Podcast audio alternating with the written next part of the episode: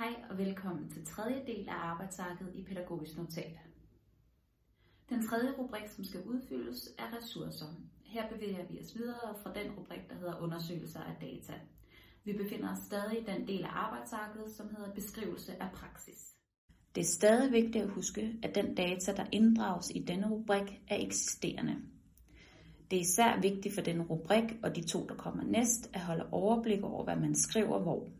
I denne rubrik ser vi på, hvilke ressourcer der er i barnet og hvilke relationer barnet indgår i. Ressourcerne hos barnet er det, man kommer til at tage udgangspunkt i, når handleplanen skal udfyldes senere i arbejdsarket. Derfor er det et vigtigt punkt.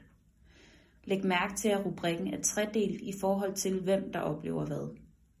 I vores eksempel fortæller Nord, at han kan lide at lave Lego med en ven, prik til prik i timerne og lytte til historier om astronauter i KKFO'en.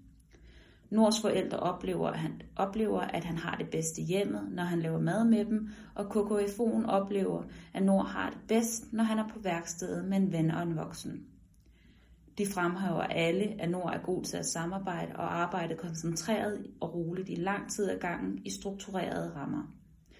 Skolen nævner også, at forældrene har gode ressourcer til at hjælpe Nord, og at der eksisterer et godt skole-hjem-samarbejde.